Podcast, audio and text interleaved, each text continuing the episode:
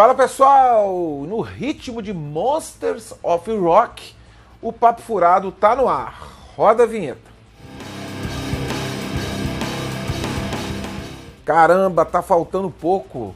O canal aqui tá na expectativa muito grande deste festival maravilhoso Monsters of Rock, que desembarcará no Brasil no dia vinte e dois de abril no Allianz Parque em São Paulo. O canal estará presente e farei uma cobertura lá. Estou ansioso demais. E olha só, eu, eu vou me copiar. Que quando teve o show no mesmo Allianz Parque do, do Def Leppard e do Motley Crue, eu fiz dois videozinhos curtos. É... Primeiro mostrando um disco que a banda meio que abandonou, mas que eu gosto. E depois, para quem ainda não conhece a, a, essas bandas, na totalidade, não tem lá muita intimidade, eu mostrei um best-of. Eu vou fazer a mesma coisa é, agora com essa trinca, o Deep Purple, o Scorpions e o Kiss. Eu agora eu comecei meio o especial Monsters of Rock, eu falei há pouco, o programa passado, o Papo Furado passado, eu falei sobre o Halloween, do disco, eu falei sobre o, especificamente do disco de mil novecentos e noventa e três, o Chameleon, que fez trinta anos, que é um disco, digamos, incompreendido. Eu vou fazer rapidamente é, agora com o Deep Purple, com o Scorpions e o Kiss, é, essa, essa brincadeirinha, essa provocação. Então, é, o Deep Purple é uma das bandas que tem uma das mais ricas discografias da história do rock. Os caras estão aí há mais de cinquenta anos, bem mais de cinquenta anos, né? Os membros todos têm mais de setenta, não sei agora esse guitarrista novo, eu não sei a idade dele não, mas ele é um, ele é um novo membro, né? Mas o Gillan, o cara tem setenta e sete anos, se não tem, tá prestes a, comer, a, a fazer, o Glover, o, o Ian Pace, ou seja, são caras que não, não tem mais nada a provar, então aí apenas para deleite nosso, e eu acho que deles também, os caras no mínimo devem ter muito prazer de estar no palco. Então a discografia do Deep Purple é incrível. Uma das bandas que tem o maior poder de fogo da história da música, do rock.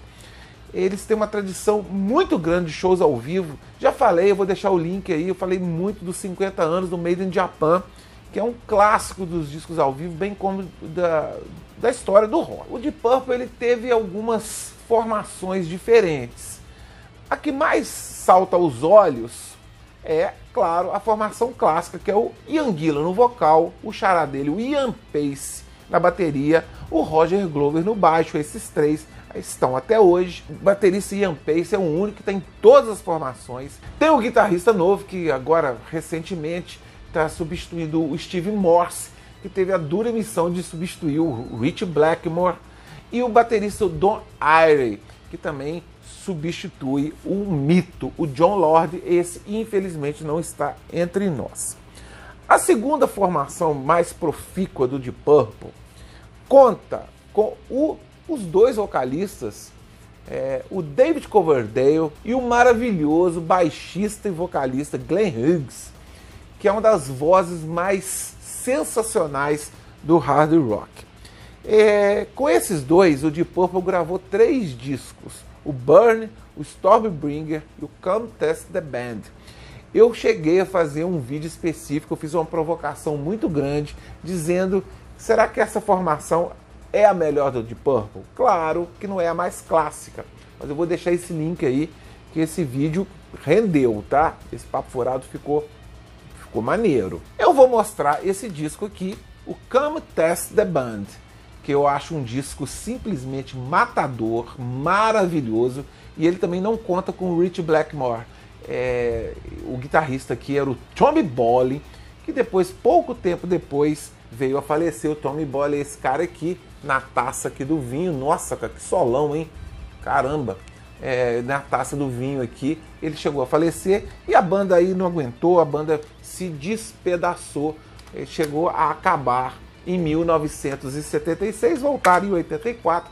Olha aqui, esse disco aqui original da época. Esse é o Tommy Bolin, esse é o John Lord, esse é o Glenn Hughes, o Ian Pace e o David Coverdale. Cara, lógico que eles não vão tocar nenhuma música desse disco, desse disco maravilhoso que eu acho perfeito, mas é um disco que, para mim, está na galeria dos imortais da, da, do rock. Tanto é que o David Coverdale, há pouco tempo, pouco tempo, dois mil e quinze, pouco tempo, é, pouco tempo, é, regravou canções com o Whitesnake da época dele do Deep Purple e incluiu muitas músicas aqui do Come Taste the Band. Esse disco é perfeito, eu só vou listar as músicas que eu acho todas maravilhosas. Coming Home, Lady Luck, essas duas o Coverdale regravou. Vale só uma ressalva, porque eu acho que nenhuma música da versão do Whitesnake superou esse disco aqui marav- perfeito, maravilhoso.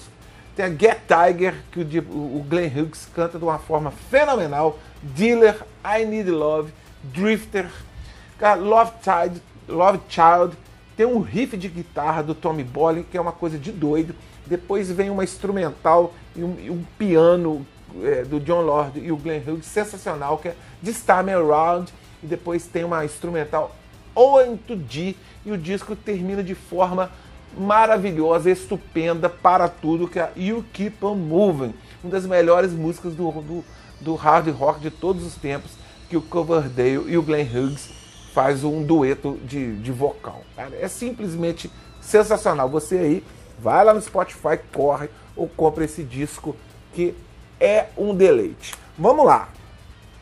Você que conhece pouco de Purple, que não deveria, é, eu vou mostrar uma coletânea. Eu acho que se você quiser também pegar o Made in Japan, é, é uma boa. É uma boa. Eu tenho, cara, eu tenho quase todos os discos do Deep Purple, mas eu vou mostrar uma coletânea. Esse disco aqui não é o Perfect Stranger, tem a capa parecida.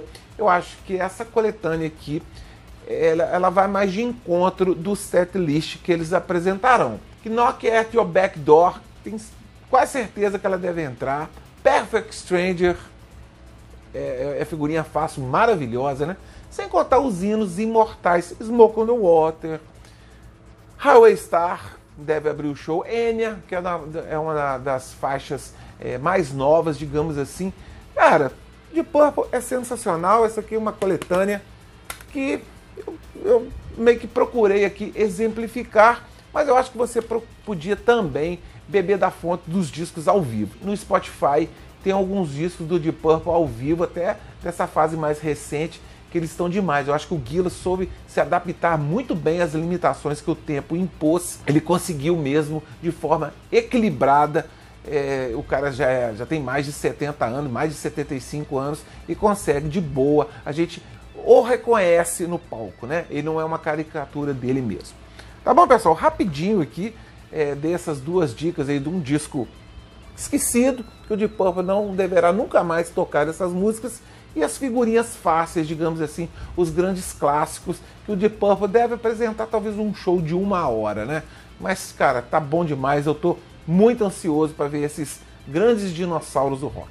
Falei, ainda antes do, do, do, do, do Monsters, falei o semelhante ao Scorpions e do Kiss, né? Esse vídeo eu acho que não ficará datado, porque depois ele vai ficar aí é, por um bom tempo, espero que para sempre, e a dica permanece. Tá bom, pessoal?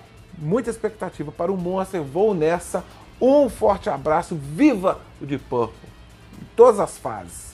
Os caras são demais, uma instituição, uma instituição do nosso rock and roll.